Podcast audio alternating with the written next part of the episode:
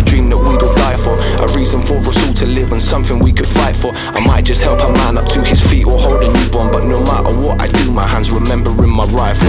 Welcome to Veteran State of Mind. I'm your host, Geraint Jones, and I am joined live and direct from the United States. Joining me via what are we on FaceTime? Keith Waterdow. How you doing, bro?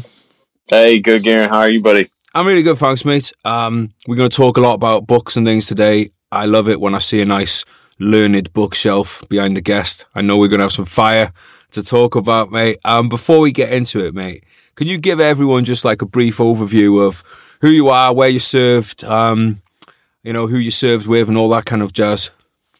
Yeah. Um, so I grew up uh, in New England, uh, mostly between like Massachusetts and New Hampshire. But if anybody doesn't know, it's like that weird area of the United States where there's like a triangle, like intersection of, of states, and you can be in four states in like 20 minutes. So um, it always blows people's mind when they're when they haven't like left their home state other than the military. But um, pretty cool place to grow up. Uh, ended up uh, touring with a hardcore band. Um, in like the early 2000s. Uh, and then when I got home, I just kind of didn't feel like I was really contributing to anything. I was working working hard, working you know lots of hours at two different jobs.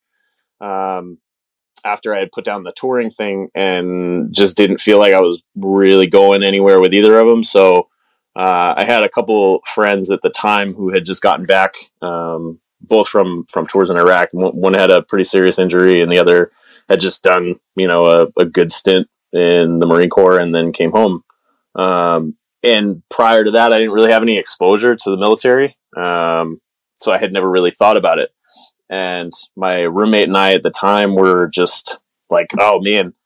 Uh, he, I think he came home one day, or I came home one day. It was one of the two. One of us was having a beer on the couch. One of us came home from work. We still can't figure it out. We were just together last weekend. We still can't figure out who was who, but uh, one of us, you know, was like, "Oh, I'm thinking about joining the military," and didn't know anything about it. You know, we were still like we were in our early 20s, so we were a little bit older than you know a 17, 18 year old kid, but we didn't know know the ins and outs.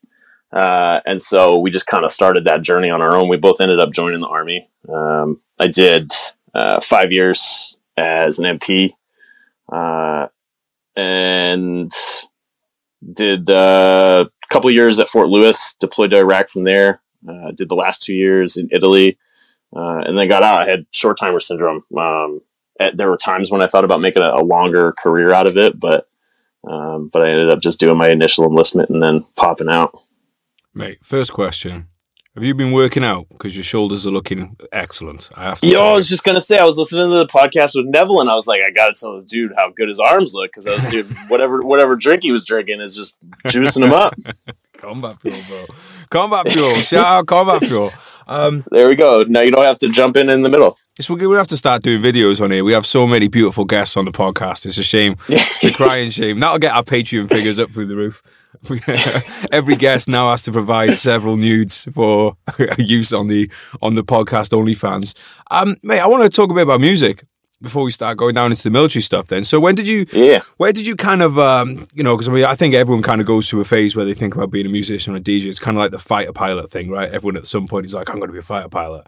So when does when did the uh, music thing kind of kick off for you and how? I don't have a musical bone in my body uh, so you chose hardcore then yeah i tried I tried to play bass when I was younger and, and picked it up for a little bit, but I, I never played in any bands um, and put it down before that opportunity even presented itself.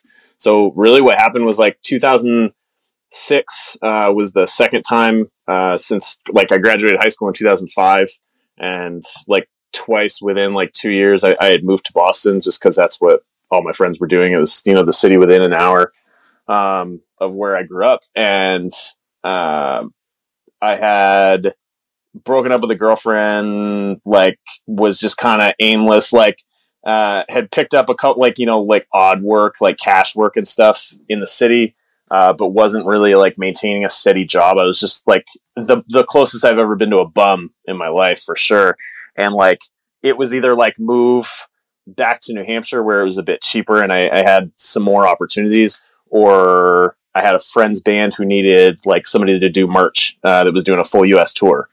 And so within like a week, I kind of just made the decision. Like I just packed up all my shit. I moved it in uh, my parents' garage, um, and then went nomadic for a little bit. And I did that for like about two years. Um, and then, uh, and it was really cool. I got to, so, I, so yeah, I didn't, I didn't play to answer your question short. I didn't, I didn't play any instruments. I just ended up getting a really cool opportunity to like hang out with my friends in a van and, uh, and get paid a couple bucks a day to, to see the country, which was sweet. Groupies? nah, no, just just fights with old dudes wandering drunk into shows full of pissed off teenagers and uh, burritos and t- taking taking shits and bird baths at Guitar Center. That was pretty much. Wow. If I could sum it up in a paragraph, that's probably about it. That was that was the most consistent theme. We should probably explain the hardcore music. When we say hardcore in America, we're talking about very different kind of style of hardcore to like so like UK like hardcore is all very nice lyrics about being in love and all that stuff with like it's like an EDM style, like a really fast paced EDM style. Oh shit! So I don't think we're talking about the same kind of hardcore, are we? Yeah, I don't think so. I mean, I, I guess like hardcore has turned into uh, kind of an adjective over the years. Um, but uh, but yeah, no more more along the lines of punk rock. And I mean, you guys definitely have a hardcore scene. Um, we've got you know tons of friends and bands in, in the UK and stuff. When I think of the UK, I usually think of Oi, but um, but uh, but yeah, yeah, you guys have a cool scene too. I've never been. I've got to be honest, mate. That kind of thing's never kind of been. It's always been dance music for me, mate. I find it really interesting though with music, like how.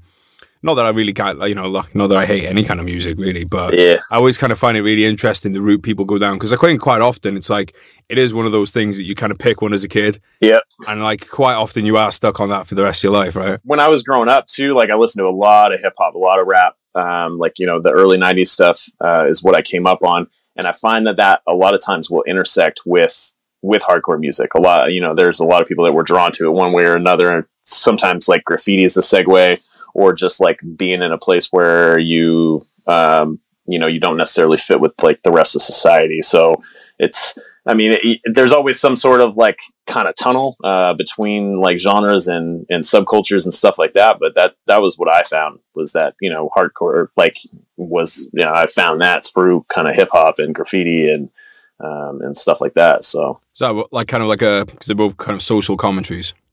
Yeah. Yeah. Um, yeah. I mean that is one thing. Um, you know, I mean, uh, like I don't begrudge any kind of music. Like I remember I had the conversation a while ago. One of my like uh, guys was hanging out in LA with what was a very successful kind of music producer and stuff, and he was kind of complaining about mumble rap and how it's not hip hop isn't what it used to be. I'm like, well, I don't think all music has to be life changing, groundbreaking social commentary. Sometimes it can just be entertainment, and sometimes you want entertainment that's like, you know, you don't watch an episode of Family Guy come away thinking, "Oh, my life's changed." You know, you just entertained for twenty minutes, and I think the same can be same could be done of, of, of music. What what did you kind of like that tour? What were the, what was some of the kind of things that you kind of you look at that back on that now and, and think is there anything in that period of time that you look back on and think that that was like a major kind of like a, an artery of the root of your life? Yeah, I think it gave me a lot of perspective. I mean, I, I saw more of the country in like a month than my parents saw in their entire lives you know Europe like I've been to Europe too and and like Europe is is similar to the states where like you know you can travel 3 hours and then be in a different country and that's fucking cool. Like and it's a you know it's a different language it's a different culture. Uh, like you know everybody dresses different everybody everybody will approach you differently. Like you know one country might be friendlier towards especially Americans like we're fucking dicks but uh sometimes. Yeah. Yeah uh and so if uh, you know in the us is the same way like you can be um, like i just i just drove car- cross country and even right now like you know post pandemic where uh, everybody is kind of reacting to everything differently you can be you can drive two hours and everybody the procedure in a restaurant is totally different from where you were two hours ago maybe 20 minutes ago you know like you you go from county to county and it's it's like a different planet um and so I think like that that really shifted my perspective, and I'm really I'm super thankful for the opportunity. You know, those, those guys are still some of my best friends, and um, and being able to see uh, see so much of the country also like gave me that deep deep appreciation of service. Um, you know, once once I was in the military, I a lot of people are like, oh, like for my country, and a lot of people don't know what that means. A lot of people don't, you know, haven't seen a lot of it. A lot of people like come from you know, um, I'm not going to name any one state because somebody's going to get butt hurt. but like one state and that's all they've seen of of the entire United States and that's what they're fighting for and that's great but like you have a very deep appreciation if you like if you love the country as a whole you know? Um, there's like there's for sure states that I would not choose to live in uh, for prolonged periods of time. Um, but like the country as a whole is is near and dear to me. I think that's a really good point mate because like you said, when you are fighting for a country and the country's freedom stuff, that that is for all the uh, all the opinions and the attitudes and the laws and everything like that that you disagree with. Which in America, because you have like the state by state, you know, such different cultures, that really is a lot more pronounced. You know, if you go to America, you, if you're in the American military, you're fighting for freedom. Well, that might mean that you're fighting. If you're from a very liberal area in California, you might think very differently to someone from Texas, but you both you know, there needs to be that mutual respect of like you're fighting for rather than somebody's um like a and rather than one thing you're fighting for somebody's ability to to choose. Um or to not choose. Yeah or to like, not choose to be yeah. fucking to be ignorant as fuck dude. Like Yeah. you know like i love those people too. Like you do you do whatever you do. Like you live you know um and, and like because that's your that's your right. And that's like that's the the freedom that's provided you know? Mate, yeah, and I think the last kind of like six, seven years, especially, you're really starting to see well who actually, you know, because you see a lot of people like, well, I went to fight for freedom, and then they're like, oh, how can these people do that? How can these people? I don't want them to be able to do this and that. It's like, well, Yeah. were you ever actually fighting for freedom, or were you like, well, this right now lines up with what I want, Yeah. therefore I'll call it freedom. But now they're doing that, well, it's like, and I think really now you've kind of you've seen that, especially in America as well, because I do think that things are so much more polarized, you know, in America. yeah What was politics like? The situation with politics when you were in the military. You know, what was the the kind of like? Was it discussed? Was it like a big deal? What? How was that? And what year were you in the military as well? Actually, we should note that down. So I enlisted in 2008. Uh, so I enlisted under the Bush administration. Obama um, came into office in uh, the fall, and I remember um a black dude in my platoon. Um, and it was like, I mean, it was it was all taken like lightly, and, and everybody like laughed about it. But uh, I remember a black dude in my platoon had uh, sent out a mass text to the platoon and said the black man's in office. Uh, all white people report to the PT field. Um, and like it was just, I I think that was so. I mean, in my unit, um, that was the kind of dynamic there was. It was it was really uh, lighthearted. Uh, most of the company uh, had deployed together uh, to Baqubah in 2007, so there was a a pretty strong uh, bond among like the senior enlisted. Um, most of the officers officers had already passed on because that's how the army works. Um, you know, you do your platoon leader time and and like XO time, CO time, and then you're gone somewhere else. Um, so they didn't stay too long, but you know, we heard. I mean, we even heard stories about how good the officers were on that deployment. But I mean, in terms of politics and stuff, it was. Uh, I can't imagine being in um, right now. I'll say that, like in terms of like the polars- polarization and stuff, and that's not. I mean, when I first went in, it's not what I experienced. I mean, the um, tattoo policies uh, were still fairly lax. Um, my buddy and I, uh, Ryan, tried to uh, tried to enlist in the Marine Corps first. Uh, we already had too many tattoos, Mhm. so they had already changed their. It was 2008. They had already changed their tattoo policy. I think in like 2006, um, and so the the Army's tattoo policy was still pretty lax. Um, and we that was one thing that stuck out to me right away was like the push on that. Um, even though the policy was lax, there were there was already like uh, a push to identify organized crime and stuff. So I got screened for my tattoos like probably uh, four or five times before I even got to my unit. So like at the recruiter's office, at the processing center, um, you know, at the unit where like I first reported to for for basic, and then when I got to Fort Lewis uh, for my first duty station, all that stuff. Um, yeah, it was a. I mean, it was an interesting time, but I think right now it's probably probably wild to be a private. I think uh, that Marine Corps tattoo policy probably saved a lot of lives. I mean, you know, you think about it. Yeah, for sure. God bless those people checking those tattoos. I mean, that's all I could say. what I heard heard happened too. Um, I can't remember. I'm pretty sure it was like uh, a politician was at like an honor guard ceremony, and and somebody had you know a, a marine had a, a tattoo on his neck or something, and and then it just kind of shitstormed from there. Um, but yeah, no, definitely, uh, definitely a life saving measure to to you know keep keep tattoos off service members. That marine had also killed three human beings, but I mean that, like, that's just by the by. I mean, the, you know, but dude, we were when we were um, out in uh, Afghanistan, we had the thing of because at first, I mean, you you'll have seen the pictures. You've got the soldiers out there, t-shirts, body armor, Mm-hmm. that kind of stuff. And then when the Americans started coming in, it was Marine, I think it was the Marine Corps. They were basically like, you know, wanted all the proper uniform to be on, and the kind of uh, thinking was, well, if these guys aren't wearing the uniform properly, then the next step will be like Vietnam, and they'll be raping the local villagers and, and doing the whole village. Yeah, And I mean, I got to be honest, dude. Whenever I had that T-shirt on under my body armor, I was like, "God, I really want to rape and murder my way through the village right now." But as soon as I put, as soon as I put the shirt on, all those thoughts just fell away from my mind. It was, it was, and it was gone. it's you know like doctrine like that. Uh, sometimes, sometimes once you start to see the breakdown, you can you can make some sense of it. But like overall, it's just like you're saying. It's like, well, what the fuck is the point? You know, you're you're telling somebody that they're they're more likely to uh, to die if they're wearing white socks, or like, w- what is you know, are, are, is there any science behind it? Is is there any anything to back it up?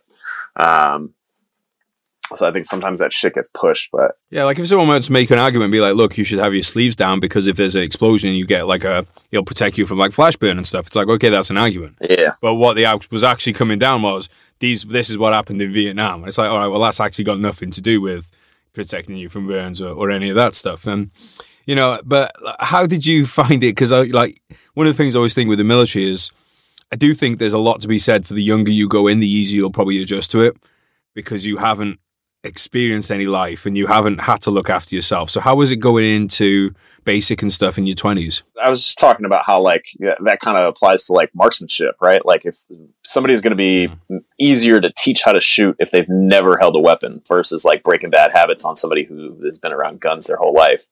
Um, and I think I I think it can go either way. To be honest, I think a lot of times I had um, my skin was a lot thicker, uh, but I think that's also how I grew up, right? Like somebody who um, like I enlisted when I was 21, and I think somebody who enlisted when they were 21 but stayed at home the whole time probably wouldn't have had the same experience. Wouldn't have had as as thick a skin, you know.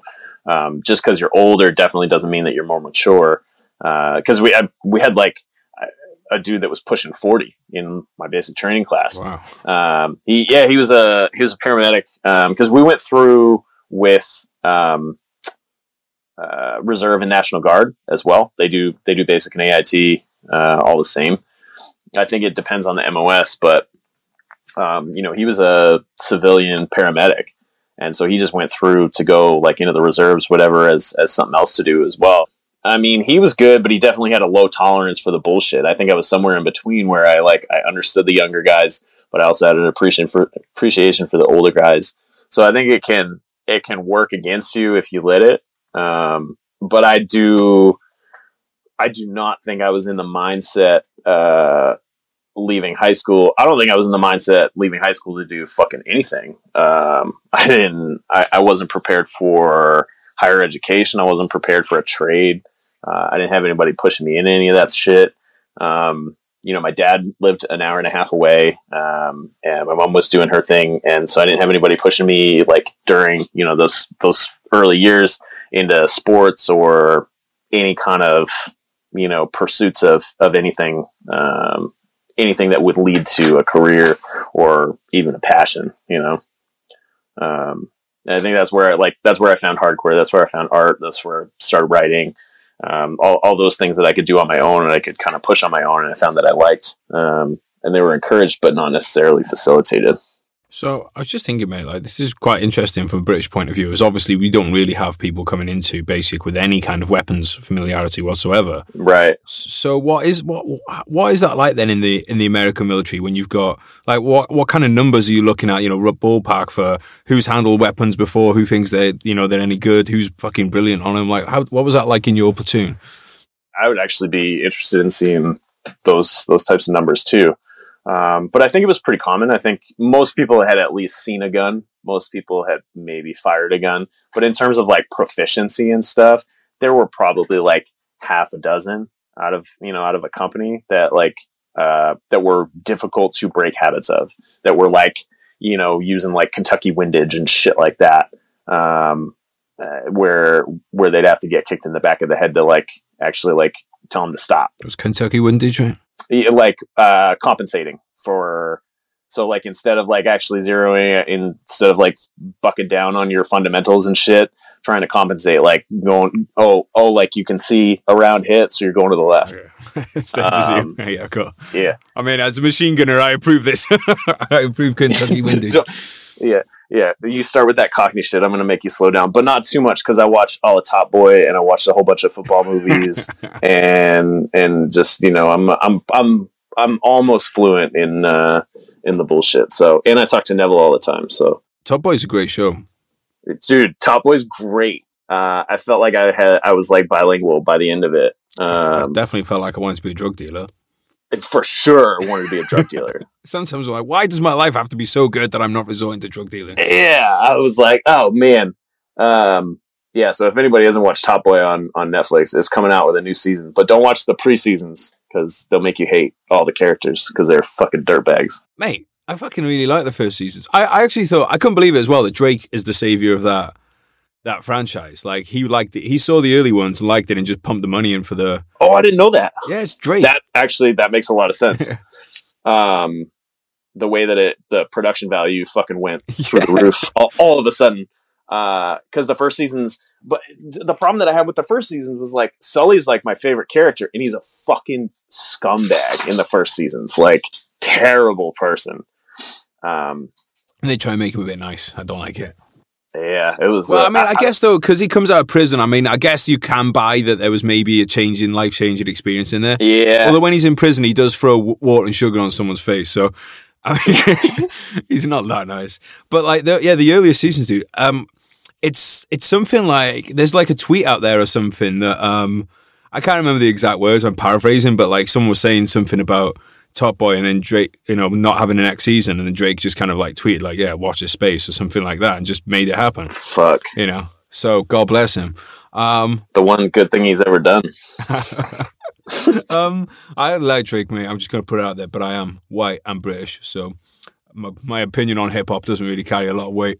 Um, right, oh, right. Well, where's my where's my bloody notes gone here? Um, yeah, that's so. One of the things I like, I was just thinking about the you know, the weapon handling and stuff. And something I always thought was kind of cool about um, Americans in the Second World War was I read like memoirs and stories and stuff where they've had like a guy in the company who's from, you know, like a hunter from Kentucky or something who just slip off and do their own thing and just come back with a bunch of scalps.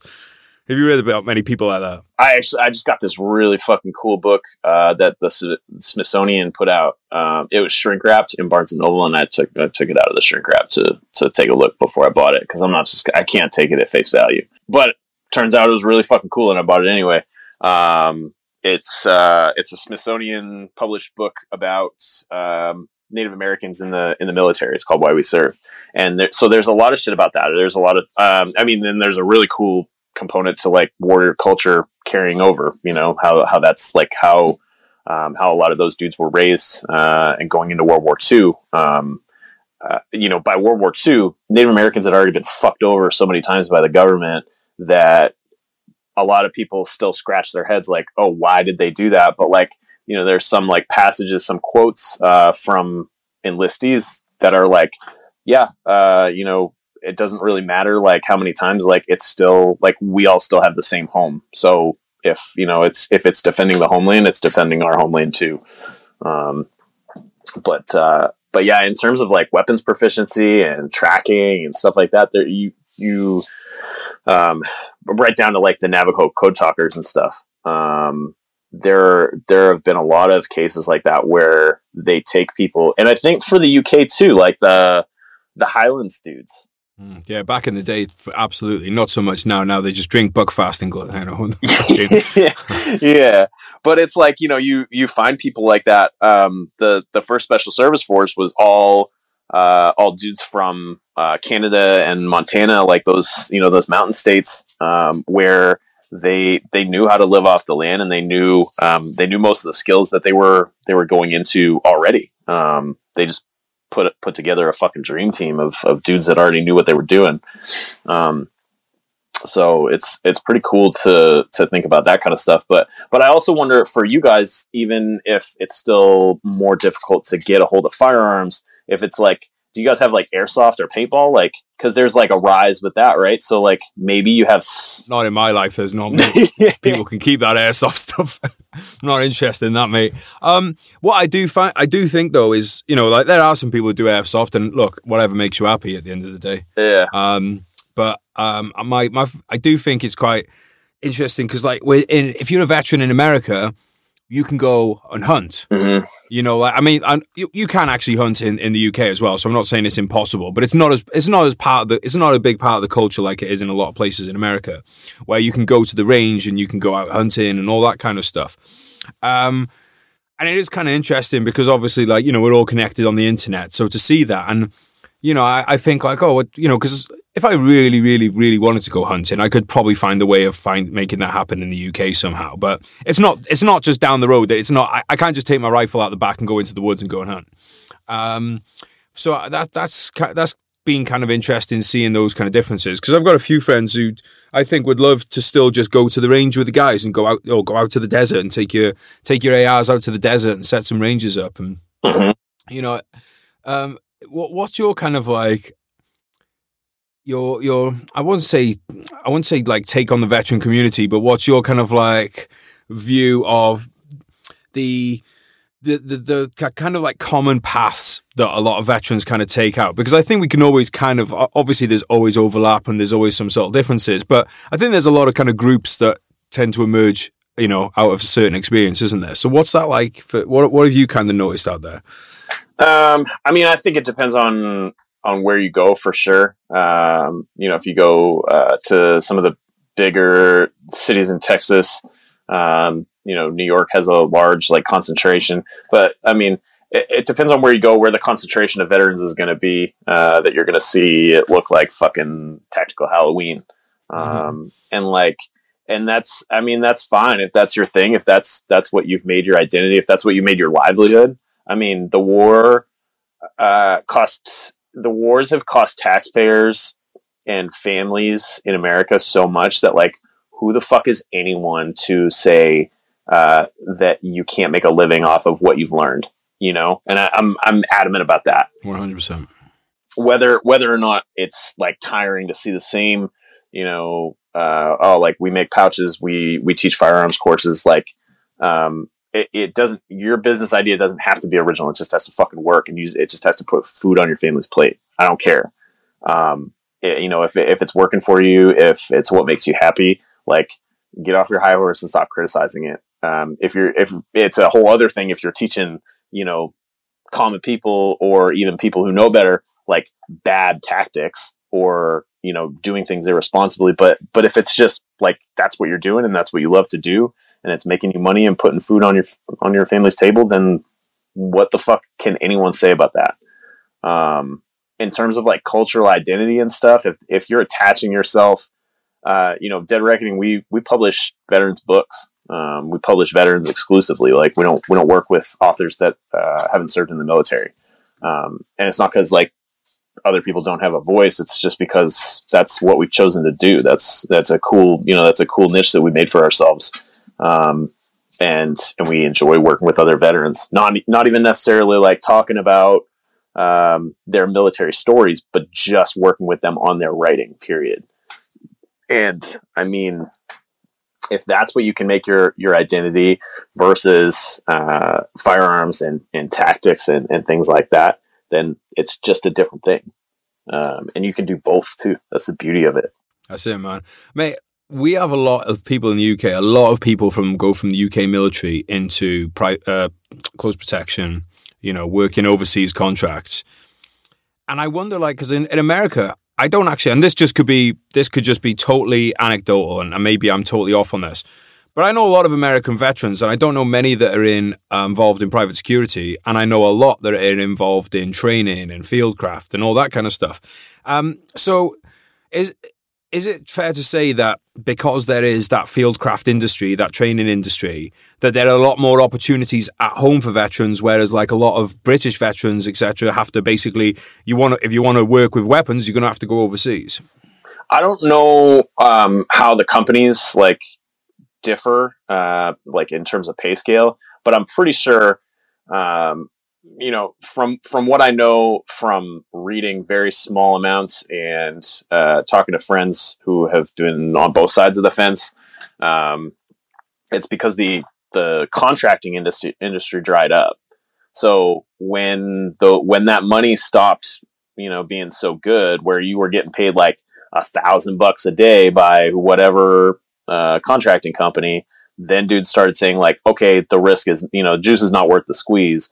So I'm going to stay home, be with my family instead of, you know, destroying another marriage and, you know, having kids from another woman like, like a lot of dudes did throughout the GWOT. Um, you know, I'm going to be able to be home and then, um, you know, start just do training, you know, CONUS, um, like in, in country. And by doing that, you know, I know uh, my friend Frank uh, in New York uh, from Bull Creek Strategic uh, also just started up a gun shop. So he's been doing firearms courses uh, and then went in on on an actual like firearms shop. They do sales and then customizations, and then they run. You know, he bought a, a strip of land and, and bought the uh, bought enough land to do to do courses and stuff while he's also running the shop. So um, you know, being versatile like that, but it's it's interesting, and I don't know. Like I said, I don't know. You know, Neville did contracting for a long time, but like by the time I kind of looked into doing it, um, like 2014, like I was in school when I was doing it, uh, or when I was like looking into doing contracting and stuff, the money was shit. Yeah, you know. So at a certain point, it dried up. They knew that that, that dudes were going to do it anyway, but and so I don't know, like culturally, what's different between the UK um, and or like any Commonwealth country and like the United States. But I'm pretty sure that's it. It's probably that like it's still maybe good money for you guys and not so much for us anymore. Well, I think it's I think it's more like it's it's decent money, but it's like a lot of guys that have been in the infantry sector don't have other qualifications. Yeah, really, and because you can't put your tactical like I'm I'm 100 percent the same page as you, mate. Like you, all that money like that has been put into your training it's actually ridiculous to stop using that when you get out. I mean, that should be continued to be used. That's good for everyone, but we don't have those industries in the UK to the same degree. So where are you going to go? You're going to have to go overseas. Um, and I think as well, I, I do. There's so many British companies out there because I think Britain has you know a great reputation for producing good soldiers and you know good contractors. Mm-hmm. But I, mate, I, I started. I did the ships for a bit, and I started as a team leader on 500 bucks a day, and within two years, I was down to 160 a day. And then, you know, it's at the point where you're like, well, hang on a minute. Why am I going away? Like you said, like, why am I ru- ruining relationships, going away, taking risk? And I could be making the same money working in a gym for a few days as personal trainer. Like, this is ridiculous. Um, so like there is, you know, there's that. Even if you don't have a family, like living out of a duffel bag fucking takes a toll on you. Mm-hmm. You know, even if you're only taking care of yourself, like that that nomadic lifestyle and like constantly like getting ready for the next trip and the next trip, like that's not for everyone. Well, there's no, um, the old say, there's no security in security. So you don't really know when your next job's going to be. Yeah. But that does bring us very well onto writing, because I do think that if you've done security and had no security in that, then it set you up well for the artist life. Well, at least you know you're not going to get shot in the face, unless you write something really shit. Yeah, and you might not get paid shit either. well, I mean, I just I, I just take that one as standard, too. Like I always think with art and stuff, and we, we, I want to really talk about writing and things. Um, but I'll just say this: like I always write with the with the thing of uh, in my head of, would I still write this if I wasn't getting paid? And if that's yeah. a yes, then you'll enjoy it. But let's talk about how you got into writing. Where did all that come from? Uh, so I mean, like I was talking about earlier, I've I've written from a really young age. It was something that was free. Um, it was something that I didn't need my parents to facilitate while they were doing whatever they were doing. Um, you know, it, it, while while it may have been encouraged, it definitely wasn't like facilitated all, all the ways. So uh, it was something that I could do on my own um, and and do easily, uh, pretty much anywhere. Um, I didn't go to school for it. Um, you know, when I was young enough to like start thinking about college, I wasn't.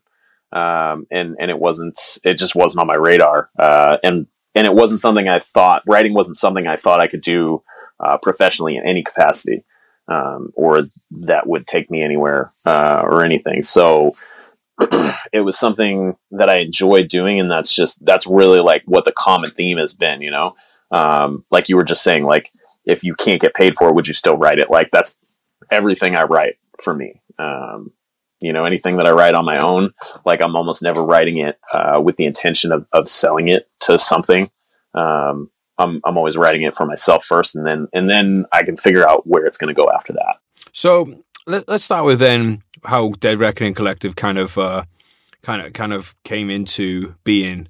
When when was when did you start thinking about publishing books? When did you start thinking that you know you could be a um, a kind of like a a place uh, for putting veteran voices out? Tyler and I were uh, stationed together. He was in the 173rd. Uh, I was in a small detachment um, in Italy, uh, and we met kind of by fluke. Like his uh, his fellow medic um, in his unit was married to uh, a girl in my unit, um, and we met at a like a little party at their house when I and when I say little, I mean like a, a dozen people maybe. Um, and he was pretty new to the unit uh, by that time. He wasn't there too long before they deployed, and then he got hurt uh, and came back early. I saw him then, and then I didn't see him again for like years. Um, but we kept in touch and um, we talked a bit about his writing and stuff. And then when I started this blog, he he sent me this piece, uh, which ended up being the first piece we published. And then after that, uh, he got a bit more involved, and and we've been like partners in crime ever since. Um, we co-authored the first book that uh, that we decided to publish, um, and we did so. It's called Fact and Memory, and like so, it's an even number of poems between the two of us, and then a couple that we co-wrote. Um, and he and I did that so that we could fine tune our process in terms of editing and formatting and design and and all that stuff because we knew that if we wanted to to put out other people's books, we didn't want to fuck them up. You know, if we were gonna if we were gonna botch botch a project, we wanted it to be our own work because um, we we take that stuff seriously, uh, and so that's kind of how we use that as, as a as a test run, and we did really really well with it. Um, and so then we started looking at, at taking on other people's stuff and, and we're here we are like a dozen books later um, you know doing doing what we really love to do. Well mate i was thinking about i think we've had four guests on that have done dead reckoning stuff if i if i'm correct. We've got leo jenkins. Yeah. Marty skovlund yeah um, Marty hasn't published through us. Um, oh, okay. oh. Well, fuck Marty. But he's a. I used, used, to love you, Marty, but now it's over. Yeah, he's a, he, he's a dear friend, and he's taller than probably both of us. So, well, you know what's funny as well, bro? Is like you look like like you're both from New Hampshire, right? Yeah. And like you guys have the same exact outfit on, the same be- like the same beard. like, it's definitely issued issued to you. Um, but yeah, you've so um, we've you also done um, Tom Schueman yeah. He did the intro for Wars of Iraq if you, and then you've had obviously our boy Neville Johnson on. So you've done like we've had quite a lot of Dead Reckoning published um, writers on on here. Uh, wh- who are some of your favorite writers kind of growing up? Growing up, I read uh, crushed Walter Dean Myers um, and S.E. Hinton. I really liked uh, what they they brought through with like the you know the street shit um, and then also like gave kind of a sprinkling of like what the veteran experience was like because um, Walter Dean Myers wrote a lot about like gangs and and inner city stuff um, growing up in Harlem, but then he also was a Vietnam veteran and he he wrote about that. Um, he actually it, it's like young adult, so it's like hard for me to like swallow my pride and, and write it. But like but the last book that I think he released before he died uh, was I think it's called like Sunrise over Fallujah. So he wrote about like a newer, you know, war experience. Um, and I always thought that was cool. But uh, and then S.E. Hinton, you know, obviously started with like the Outsiders because um, it's, it's, it's usually assigned in school. Um, but I read it before I was in like it was assigned to me uh, for any class, um, and then I just crushed her catalog too. So Um, and then I think once I got a little bit older, I started reading like Chuck Palahniuk. Um, I also had access to all my mom's like textbooks and stuff because she was in school when I was younger, um, like doing her her bachelor's uh, for occupational therapy.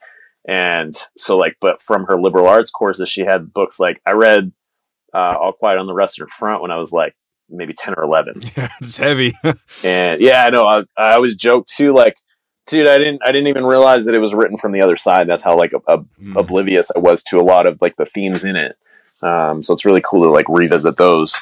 Um, read a lot about Vietnam. Uh, you know, watched watched a lot of movies and stuff too. But but yeah, those are were some of my favorites um, when I was younger, and then um, you know got exposed to like a little bit of poetry.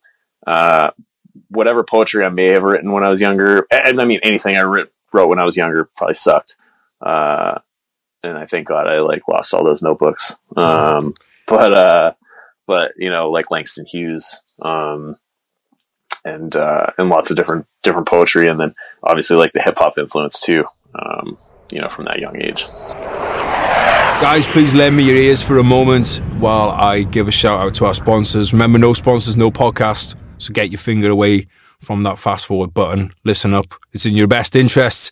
Um, because we'll never try and sell you anything that I don't use myself. That is why I have Zulu Alpha straps on my watches. Uh, Zulu Alpha straps, veteran owned, veteran operated company, long time sponsor of the podcast. Very grateful um, to have them. We had Daz on the show on our remembrance episode. Um, Navy veteran, or sorry, I should say Royal Navy. Don't want to upset any of the old Matelots out there.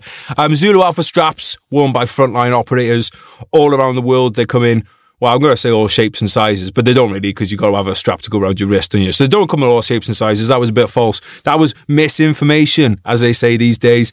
Um, but what is absolutely gen is that they are very nice looking. They will make a shit timepiece look good, and they will make an excellent timepiece very secure on your wrist. So check them out at Zulu Alpha Straps. Everything is linked up down in the show notes.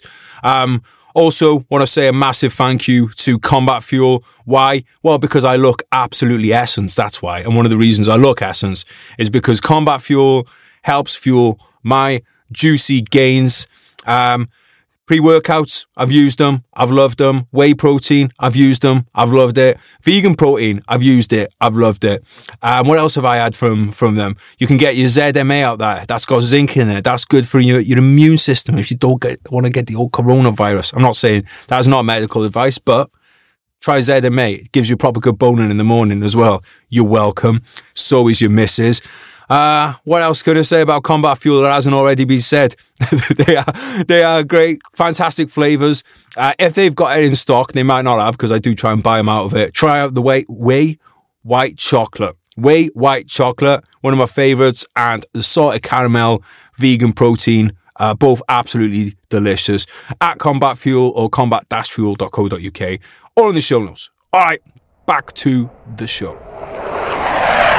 It's funny you should say the hip hop influence and then poetry because you know I don't know if you ever saw that Family Guy joke, and it's like with the now I'm not saying she's a gold digger, but she ain't messing with her. And he's like, hmm, who was she messing with?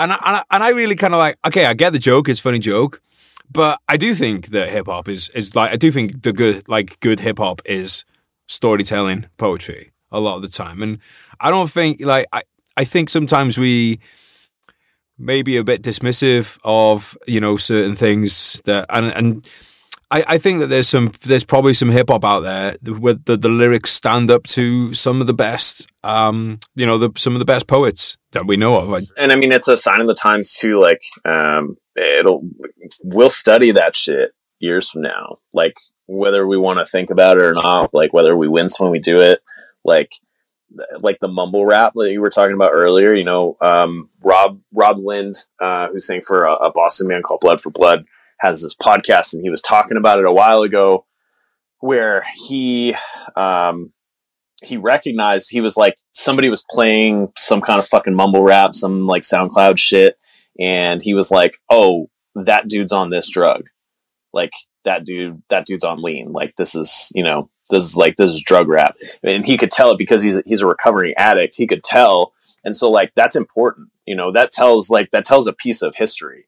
in the same way that like um, archaeologists will will like dig through some caves and be able to tell certain things about uh, whatever based on like the way um, that certain things are drawn. You know, they can they can tell they can tell that. Like people are going to study that shit and be like, oh yeah, like people were mixing cough syrup and orange soda at this time in history, and it was influencing music this way, the same way that they used to talk about like cocaine and weed emerging in the jazz scene. You know, these are like whether we want to roll our eyes at it now, it's it's going to be a part of history. It's going to be something that's studied. Like whether I can fucking listen to it or not, or you can, um, and whether they make way more on spot, even on Spotify, than we ever will in anything. Like it's you know it's it's something that like we should at least like stop and consider because it's um it, it will like it will be studied. It will be talked about. Yeah, I actually find it fascinating, bro, because like you know I can't say that I sit down in front of the fire in the evening with a cup of lean but I, I do find I, I do. Yeah, I just had this great fucking picture of you in a in a like a velvet smoking jacket with a styrofoam cup, like. but dude, like drug culture, it does interest me a lot.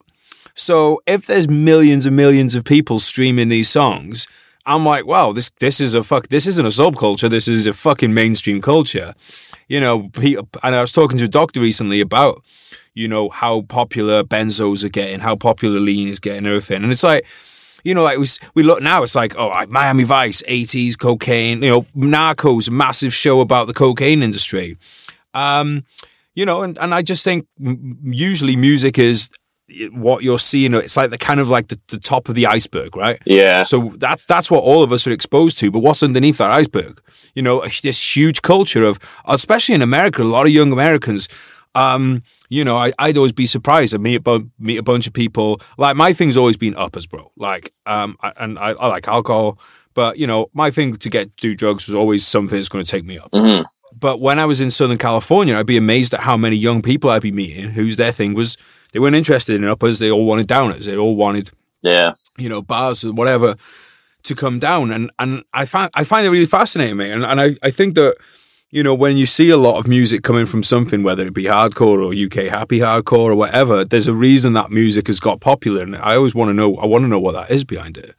Well, I think like subcultures are, are difficult to. It, it's difficult to say that it's not a subculture because we're at a time in history where um, the the parameters for that have been kind of redefined. Right? Somebody said I can't remember who fucking said it, but it was it made me think for like days on end about it uh, that there's because of the internet, there's no such thing as underground rap anymore. And like, and when and when he said that, I was like, oh fuck, like he's right. That's crazy. Because when you think about it, you know, I when I was growing up, I used to find out about um, hardcore bands and and um, you know different different rappers like through tapes and CDs getting handed out outside of shows or sold at merch tables, and that was it. There was no there like much later on there was like mp3.com and some streaming sites um, but it was like really really it, like still in its infancy. Um, that stuff hadn't taken off yet. Nowadays like you can these like the soundcloud rappers like the mumble rappers you can be overnight and and all on your own you know i mean that's starting to change a little bit but i mean at what point does it not uh, fit the description of a subculture you know what time yeah. like at what point um, you know, when you're saying like there's no such thing as underground rap anymore because everyone has access to it, that was the difference. Other people didn't have access to it, you know, and now you can like enjoy hardcore music from the comfort of your own home. You you can order T-shirts online. You don't have to go risk getting punched in the face at a show to to get a T-shirt or a CD because nobody even fucking has CDs anymore. So it's like everything is a little bit different and like so, so when I hear like subculture I take it with a big grain of salt. Um, I I don't uh, necessarily think that like we can define things like that anymore. It's it's weird. It's a weird weird time to be alive, dude. I mean, the thing about music as well is like what uh, Spotify and stuff is so clever with is their algorithms. So I'll be like, oh, I like this track, and then another one will come up, and I'm like, oh, I've never heard of this artist before, and then I'll go on that artist. 30 minutes later, I've been going down their hole. Well, I suppose I could go to the radio of this song. Four hours later, you know, and I've just, I've just got, just discovered 10 new artists who are fucking great. Yeah. And I do think that, like, it, it's it's obviously pros and cons with it, right? Because on one side, I think people have got a better shot at making it before. Because like you know, when I was when I first started going to dance music events, if you want to be a dance music producer, you had to get the money together to make your own fucking vinyls, which you would then go out to give to DJs and hopefully get some DJs to play them. Which is so you know you that's a, a big cost for a lot of people, and you know this is in the days where like not many people had computers and shit too. Right. Whereas now anyone can do. I I started learning uh, Ableton earlier this this year, and I'm eh, you know I'm never going to be on main stage EDC. Let's just say it. You know, that's not that's not the dream. I believe in you. but, well, my lean habit is just going to it's just going to take me down. but um, you know, like that's but in a, in a year from just intuitively because we all know now how to use computers. Yeah. So intuitively, you can figure stuff out on any kind of computer thing very yeah, it's, it's a common language now. Like even when you first started being able to, like, remember when you could first burn a CD? oh yeah, like that was a game changer for a lot of people, you know, and they'd fucking ruin their parents' computers trying to like burn burn a million demos.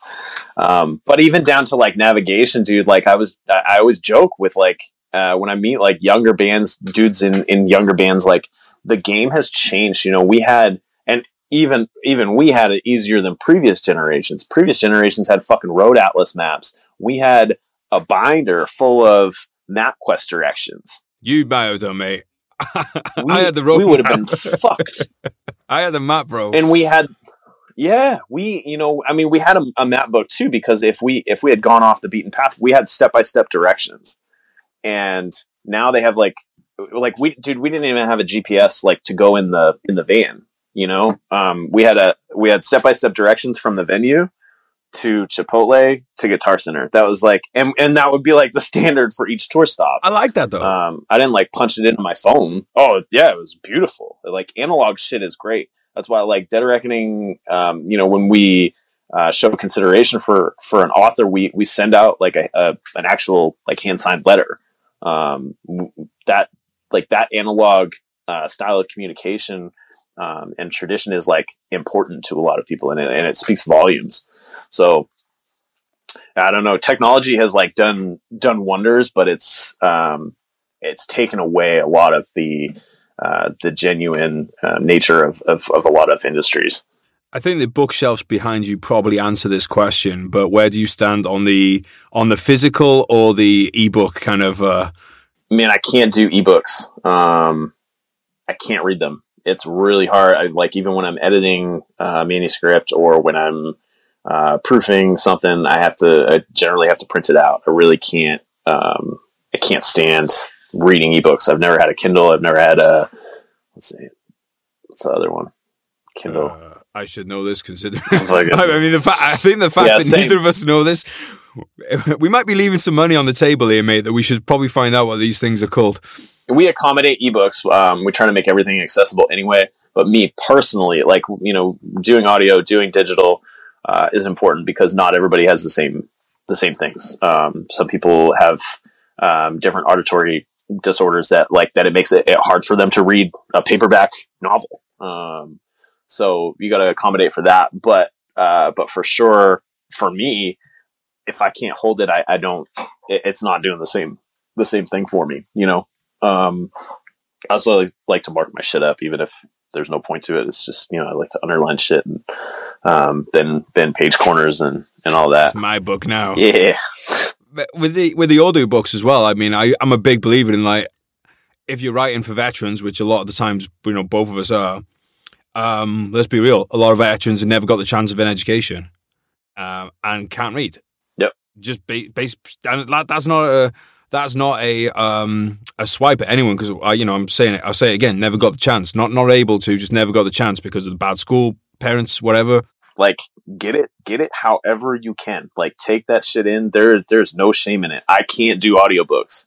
I can't. Like it's just for me. Not everyone's brain works the same. Like you, you take you process information differently. And for me, if I'm listening to something like that, like I, and I'll go through phases where I can listen to podcasts, but it's for sure passive for me. Um, and then I'll go through like long spats where where I have none.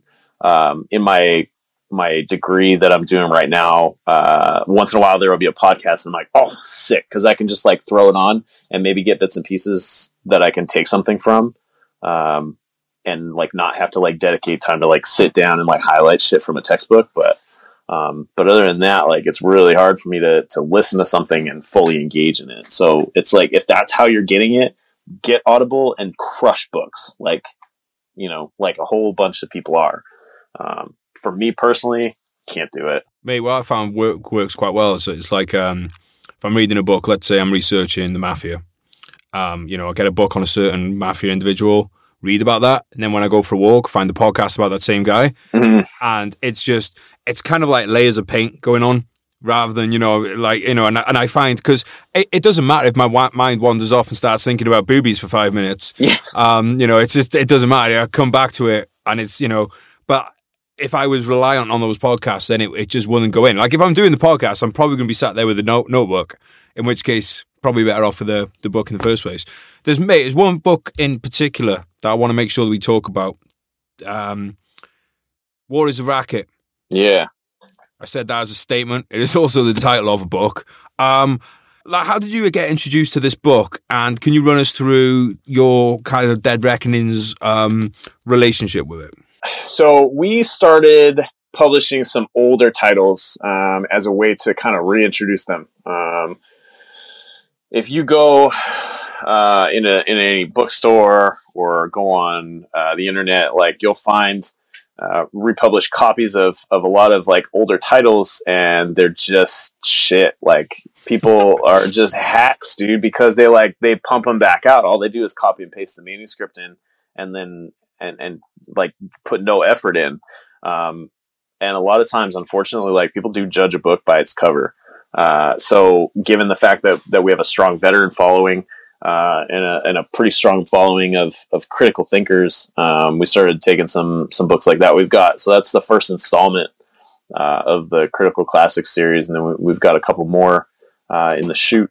Um, but I mean, that one I, we we really worked hard to get out uh, on the timeline that we did, given everything that happened in Afghanistan. Um, a lot of people were were irritated and uh, and um, you know, disheartened by the fairly predictable uh, performance of, of the government and the, the withdrawal.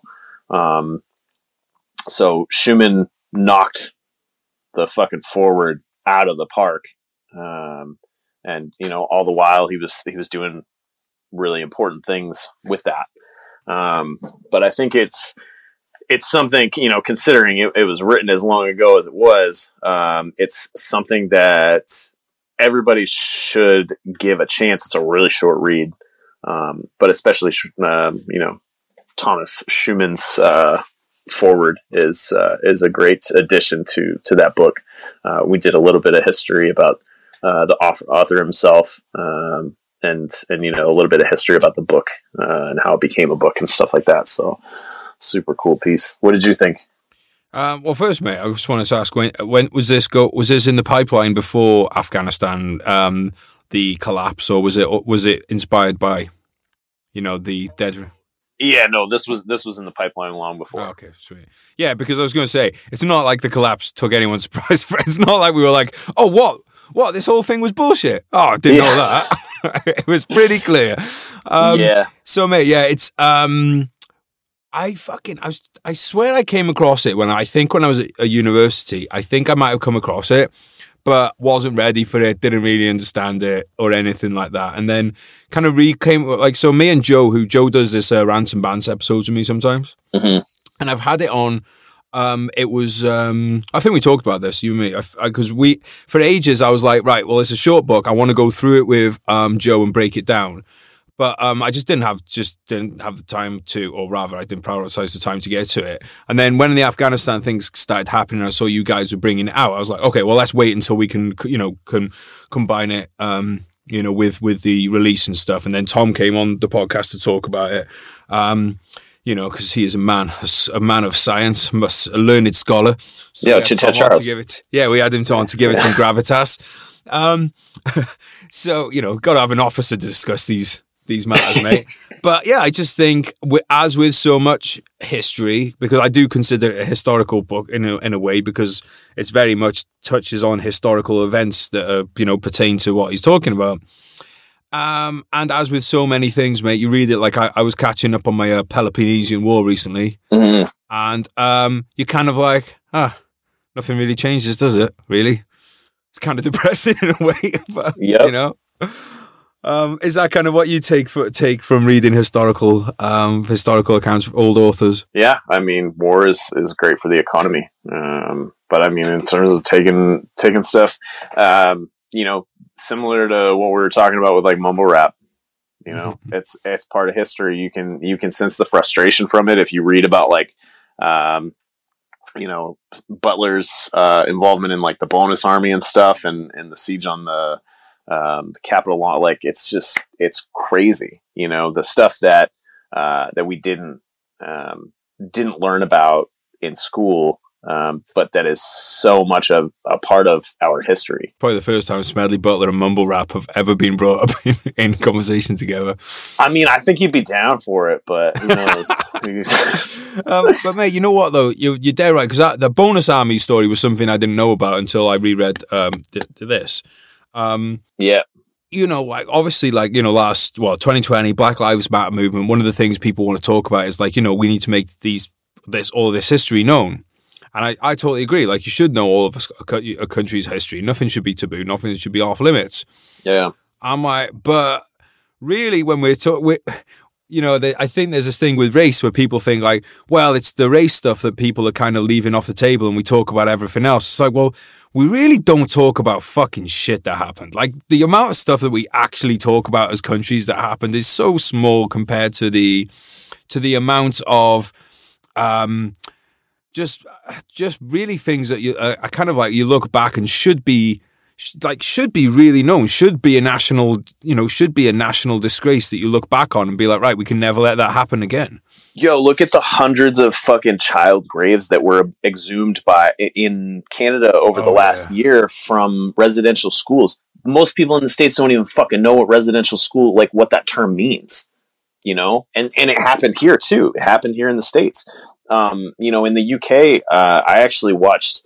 Man, Amazon Prime has been good to me. Uh, when I do watch TV, like I I find some gems and I, I caught on to this series because I had watched Top Boy and, and there were actors that were in Top Boy that were in this.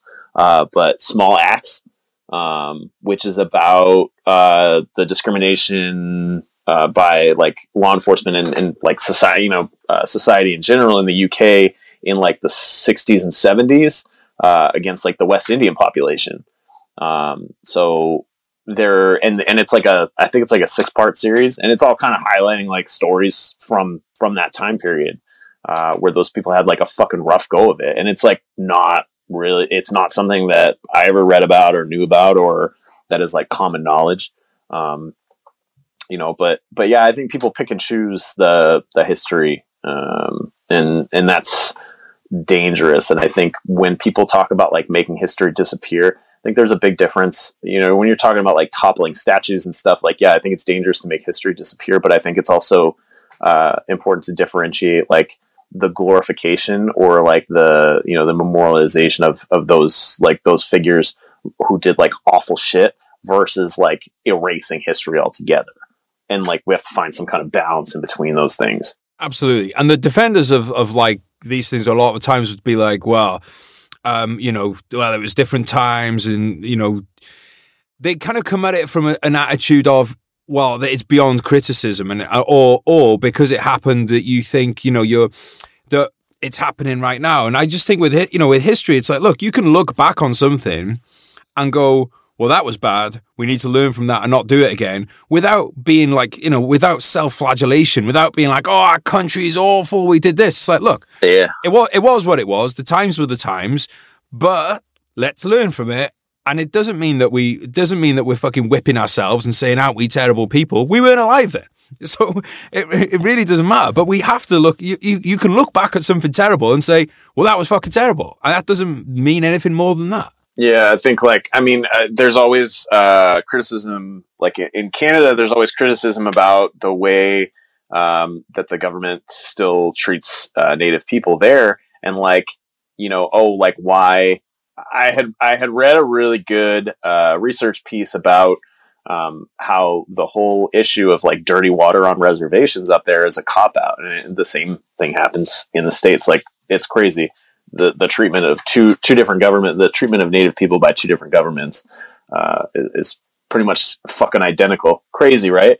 Um, but like they because because those reservations run like businesses, even if the government gave them, um, you know, the money to like build those like water treatment facilities, there wouldn't be enough money based on what the government, you know, puts forth to operate them. So it's like it's all for fucking nothing. It's all like it's all a cop out. It's all you know those things. Um, and I think you you see a lot of a lot of shit like that. But um, I don't know. Yeah, I think that's the the moral. Government government's terrible. um, yeah, I mean, we could definitely spend the whole podcast talking about how much um, I just dislike government, but let's try and keep. I'll try and save those for the rants and bands episodes, mate. Um, do you think that America has learned any lessons from Afghanistan? Define America. Like who? Well, so who, well, yeah. I guess I'm coming from the establishment. hot, like, yeah, I, yeah, I guess the establishment. Do you think the American establishment? Do you think the people in power? Do you think the uh, the companies that benefit from this? Do you think that they? Do you think the American people that vote for them? Do you think that there is? Do you think that there's actually kind of a we, we're not going to allow this to happen again, or do you think that one or two years back to business? Um, I say give it a couple months and we'll see. Uh, given given current events, um, I, I, don't know. It's it's hard to say, but I mean, we haven't learned yet, and we've been, uh, you know, we've been a country for a couple hundred years, and, and still don't seem to learn. Every time uh, we cart off like poor sons and daughters to to some conflict that doesn't best serve them. Um, I think we'll we'll see for sure um, you know, in these in these next couple of years if like we've learned some hard lessons. Um, but I think for sure there are. I would say that like you know, Dead Reckoning, like we're kind of reinventing the wheel. There were there were veterans like after Vietnam. There were there were veterans after World War One and World War Two. Like poetry and literature has always been a part of like warrior culture and like and, and healing and, and post post war experience. Um, and I think really like the end of conflict like this is no different. There are a lot, you know, those dudes that we were talking about earlier running all those training companies and stuff. Um, I don't think anybody's like banging on shields right now to go to war with anyone. I think everybody is much more critical of of getting engaged in in another conflict um, than than we have been in the past, which is which is good. It means like people are actually thinking and people are, um, you know, as opposed to like there's been a couple couple incidents over uh, the last decade where where people have just been doing a lot of sword rattling and um, and getting pissed off every time something happens globally. But um, but I think right now people are, are a bit more critical and and kind of kind of keeping their heads on a swivel for for what distractions might be and and it you know is the juice worth the squeeze if we go to this country that you know that we've never even pointed out on a map on our own. Yeah, it's been pretty cool to see like the media being like building their trying to build their case and just a lot of prominent veterans and stuff on social media and stuff just being like, no, not buying it, not interested. Yeah, not buying what you're selling. You know, and I, I think that's great because I think because now there are a lot of, you know, you've got some veterans out there with huge followings and you know that appear on shows like Joe Rogan and you know all these kind of shows and that that carries a lot of weight now. That was never really around before. This kind of network of of uh, podcasts and social media and things that we've never really had that. Um, so I think that's kind of um, you know a good kind of weapon um, in the arsenal. Um, I just think by the nature of government and the nature of the you know the a lot of the businesses that are intertwined with them, there will always be people that push for war. Um, but at the end of the day, if people won't go, they're not going to go themselves. So I think that you know there is that there is a case for it. But I, I don't know, mate. Like I, I really do. Um, I, I do ask myself, and I'm going to ask you now. You know, do you think that war is um, kind of the natural state of of humans? Do you think that it's the peace? Do you think it's peace times it's anomaly or the war? No, I mean, I think I, I don't know about natural. Um, it's difficult to say if if it's natural or not. Uh, but I think it, it is. Uh, it is inherent. It's a given. It's going to happen. Um, you know, in what capacity, I don't know. Um, but but I don't think you know somebody somebody had commented on our uh, an Instagram post I made the other day about uh, the this button that I saw in a museum. Um, it was about like don't fight Europe's wars. It was like pre World War II. Um, crazy history repeating. Uh, but like it's uh, he said that war is ingrained in our DNA. I, I, don't agree with that. I don't I don't know that. Um, you know, if you've ever punched somebody in the face and your hand hurt, it, it tells you that like your hands actually aren't made for that. Yeah. So so no. Uh, Neither's my false. face for being on the receiving. yeah, dude. If you've ever headbutted somebody wrong, like I can I can for sure tell you, like a hammer has has like a flat face for a reason, and like it, your your forehead is not one of them.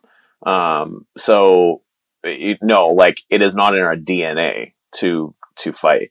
Um, and and I, am not I'm not gonna try to get in like some kind of anthropological uh, discussion uh, with Mike Baumgarten who who teed off on that dude in the comments section, but like it's it is not you know it's not a natural state, but is it going to happen for sure? Um, and it's it is because of, of events set in motion and, and the way that that those things keep evolving. Yeah, I mean, my thing on that would just be like, well, look, if it's so natural, why did everyone need to be organized and put on a train by the government to go to the trenches? Why weren't they already there? Yeah, that's actually a great point. That's what I'm here for, mate. yeah. I also think it's a real fucking cop out as well. So oh, it was just it's almost like that whole thing of oh alcoholism runs in my family, so I've got to be alcoholic. No, well you don't though. You don't though, do you? You still got a choice. I think that goes down a whole a whole different set of rabbit holes. Um, but like but I, I see the point you're trying to make like i think um well, it's just surre- the idea that you just got to surrender to something that's in your genes you know is, is kind of the point i'm making but that's what i mean is addiction is a whole whole, whole yeah. different fucking bag of tricks but like but no, I think if you know, um, I, I was thinking, I like to go back to Neville. I think uh, that picture that Neville's got of him, him with the fucking pig and and his, you know, his dad like twenty years before him, uh, with the machine gun that he had, like, and it's almost identical. Super cool, right? But like, no, just because your your father was in the military does not mean that you have to go serve in the military. Um, just because they had a war doesn't mean that you your life is meaningless because you don't have a war. I think that's something that's been proven time and time again. Um, there are there are all these uh, all these people who serve during peacetime who who feel like they they didn't do enough. Um, and I don't, I, I, don't know what to tell you. Like, it's not, you know, find a different identity. Um, that one, yeah. that one didn't, uh, you know, find something else to attach yourself to, find something else to, uh, to, you know, apply yourself to, because like that didn't happen. So it's, you know, then, then what else? Like chase something else. Yeah, I agree, mate. And I do think as well, a lot of the times the, the people I've seen, because I've seen it a lot as well, people just be like, oh, it's natural, blah, blah, blah. I was like, well, you're speaking with someone whose family is not in the firing line for this thing. Yeah. Um, I'm sure if your family and your home and your kids, whatever, were going to be the ones who are about to get fucking that your hometown is about to get flattened, you might think, oh, maybe we should find another way of doing things. You know, instead of oh, I can just go over to this country for six months, uh, have have a great time, and then just come back, and that's it. Yeah. You know, not, I'm not not to you know undercut the service that anybody's done, but there's a our, even the experience of the most fucking hardened uh, warfighter from America and Britain just pales in comparison to someone that's like, let's say, been fighting in Iraq for 20 years, a local Iraqi soldier who's just been fighting non-stop for 20 years and has his family murdered. And there's so many things that are being thwarted that we'll never even fucking read about in the news. Um, you know that even if you know what you're looking for, you won't you won't recognize it in a headline. Uh, but that doesn't mean that I should have to take my sh- my fucking shoes off and I can't bring toothpaste uh, through the TSA's little uh, gauntlet. Like, and that's why I take when when I when I go through every time those people are always dicks, and I take my tray as far as I possibly can because I know it's those mutts that I have to go and get them. So, um, it's I mean, there are we're at a weird like i said we're at a weird point in society like we're at a, at a strange time in history where um, all of all of these things are um, you know have consequences and like some some of the shit we're just accepting and some of it uh, people are starting to push back against, and that, uh, that that's you know really what we try to like foster at Dead Reckoning is is just that critical thought, and you don't have to like critically think the same way that someone else does. Just don't don't eat everything that you know is put in front of you. Toothpaste and tattoos, we have decided are very deadly, but deadly combinations, and cannot be part of a tolerant and uh, well ordered society. Uh, mate, we've got to wrap up in a couple of minutes, so anything that you uh, any thoughts on your mind that you would like to leave the noble listeners with? I released a collection of poetry uh end of summer that uh that came out all right. Uh, from what i'm told it's called karmic purgatory. It's available on amazon and on our website. Um and then we've got a whole bunch of other books like if poetry is not your thing uh, we've got uh, got a couple novels we've got lucky joe which was written by leo jenkins uh, david rose and uh, brian kimber um, which is kind of about like that guy, uh, you know, in, in everybody's unit uh, that, that like nobody would take home for Thanksgiving, but everybody wants watching their back. Um, and then uh, then we've got uh, the first Marauder by uh, Luke Ryan. Have you talked to him yet? No. Oh man, yeah. We, I'll, I'll have to link you guys up. Um, he uh, and he's he's like me too. He he's got a, a real like passion for um, the the World War One, like the the UK World War One poets, uh, Robert Graves and Sassoon and um, and uh, and that kind of history. So you, you, guys probably have a good chat. But um, but yeah, and then we've got we've got a whole bunch more poetry coming out. Uh, we've got uh, Rock Eater by Mason Rodrigue. Uh, we've got Neville's book coming out. Um, we just had Amy Sexauer's uh, Poppies drop, um, which is really cool. She was a, a cultural support team member. Um, and uh, and just a, a, really cool lady. Um, so we got we got her book of poetry out. So we've got uh, a whole bunch of projects uh, coming out this next year, um, and then more courses too. We're doing doing developmental courses for writing, um, memoir journaling, you know, writing about uh, addiction recovery and stuff like that. So. Um, you know, just just stay tuned. The website's uh, deadreckoningco.com. Um, and then we're most active on Instagram, but uh, we put quite a bit out in, in newsletters too that that isn't on social media. And don't forget War is a Racket, which I think everyone has to read. Yeah, compulsory reading. Um, honestly, um, a link. I'll put a link. Anyone listening now that wants a link to that stuff, I'll just put it down in the show notes because I know you're all lazy and um, to make it as easy as possible for you. I think we still have a couple signed copies from Schueman on the website too, and all the all the profits from those go to PB Abbate. Okay, fantastic. Uh, PB Abbate, um, for guys don't remember, it's the it's, it's Tom's kind of um, operation out in Montana with the well, it's not just Montana now either, is it? I don't think it's. He's got, he got it's everywhere. It's everywhere. Yeah, there's chapters chapters in every state. So the the physical locations in Montana, but they have stuff going on all over the country. Awesome, uh, mate well, let's let's do this again sometime, mate. We have more to talk about for sure. Um, but thanks so much for coming on, bro. I've been looking forward to this, and thank you for giving a voice to veterans, getting the books out there. As a veteran writer myself, I do appreciate um, anyone like that who's who's making it happen and kind of getting past this. You know, I mean, look, you mentioned rock eaters. Yes, do we enjoy eating rocks? Yes, we do. You know, but that doesn't mean that we can't also be learned scholars. Um, so yeah, thanks, bro. Thanks for coming on. And where where can people find you on social media? I don't know if you mentioned that. Uh, so yeah, I'm just most active on Dead Reckoning, uh, Dead Reckoning's Instagram. So you can find anything I'm doing on there. All right, brother. Well, thanks for coming on, mate, and we'll, we'll catch you soon. And to the listeners, thank you guys for listening. Go and check out, follow those links, follow our sponsors. Go and get yourself some books. Get educated. What is a racket? Anything else? I think we've hit everything. All right, brother. Um, mumble rap and uh, Smedley Butler. Mumble rap. Go pour yourself a nice cup of lean and get a book from Dead Reckoning Collective. All right, guys. Catch you next time, and we love you, buddy. Sold a dream to all of us, a dream that we'd all die for, a reason for us all to live and something we could fight for. I might just help a man up to his feet or hold a newborn, but no matter what I do, my hands remembering my rifle.